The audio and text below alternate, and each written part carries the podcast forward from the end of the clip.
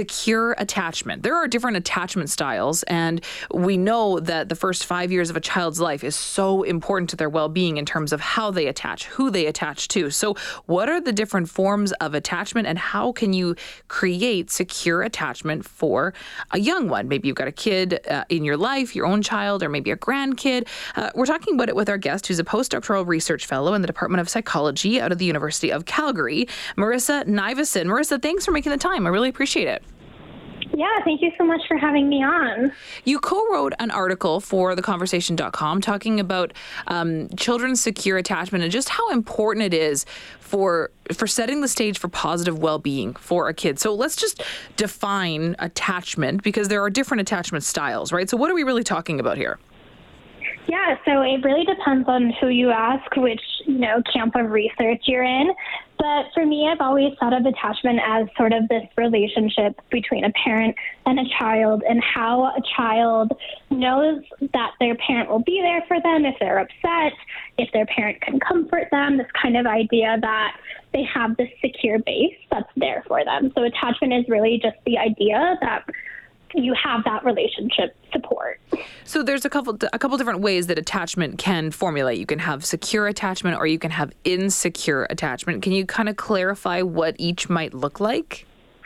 Yeah, so insecure attachment versus secure attachment is really about how a child and a parent respond to one another. So we see insecure attachment that parents are responsive and sensitive and help their child when they fall. And of course, these are all true of insecure attachment, but there are different sub kind of uh, identifiers, which we won't get into. But it's more so about the ch- the parent not always knowing what to do, or maybe they are not as around or involved as much. And so this idea that maybe a child has the understanding that maybe their parent isn't as there for them as you know we typically would see in a secure relationship. So, secure attachment is about the parent's response, the ability to respond to that child in in basically any and every situation, right?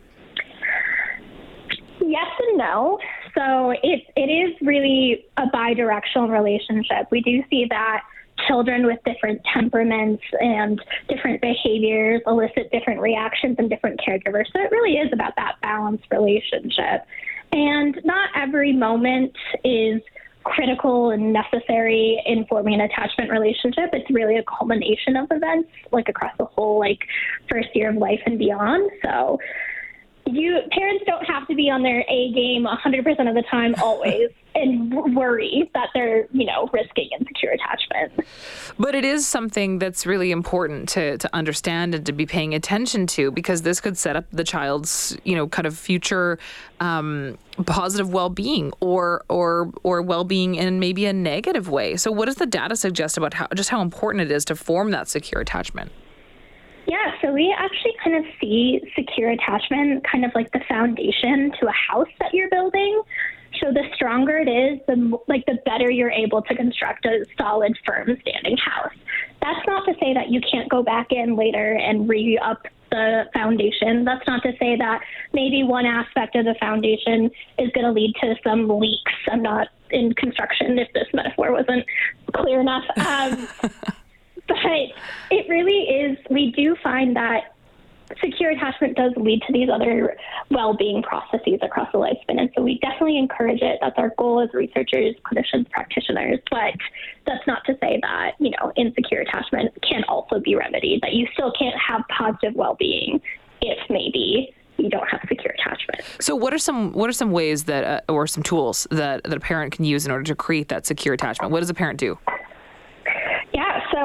It seems kind of like this big, like mystical thing, but honestly, if you think about it, especially in the first year of life, infant crying is really the only way of communication tool that they have. So just knowing that your child is crying because it's, there's a reason, because they're trying to communicate with you.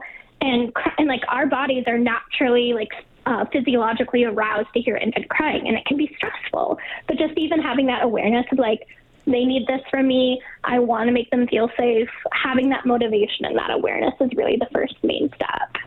How important is it that the parent is the one that's creating this secure attachment? Can other caregivers provide this as well?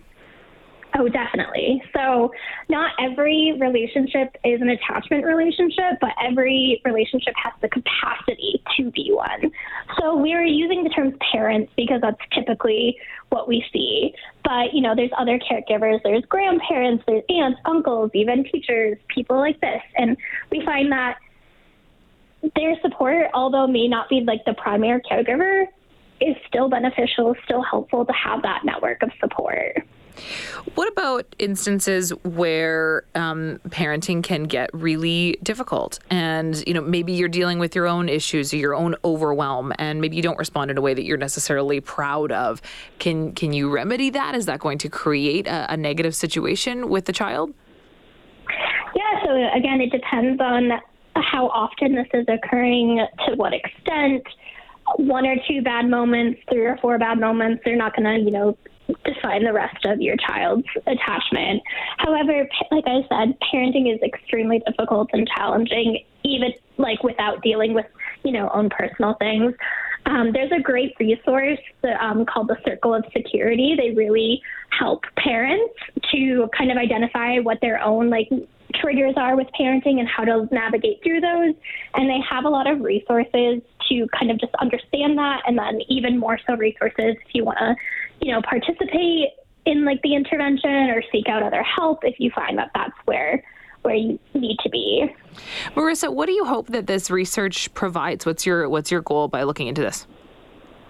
Ultimately, I've always been um, a big advocate of attachment for the reason that, you know, try as we might, not every child forms a secure attachment, but that doesn't mean that later in life, across the entire lifespan, um, doesn't mean that a person can't improve themselves, improve their relationships, and heal from past things. So I've always found attachment to be this kind of inspirational idea that even if we can't control where we're from or even if we can't control the circumstances of our environment, we have this opportunity across our entire lifespan to try to improve it. Okay, Marissa, thank you so much for your work and for your time today. Yeah, thank you so much for having me. Of course. As Marissa Nivison, postdoctoral research fellow in the Department of Psychology out of the University of Calgary, talking about children's secure attachment, setting the stage for positive well being. And it's all about that serve and return response via the parent and the child.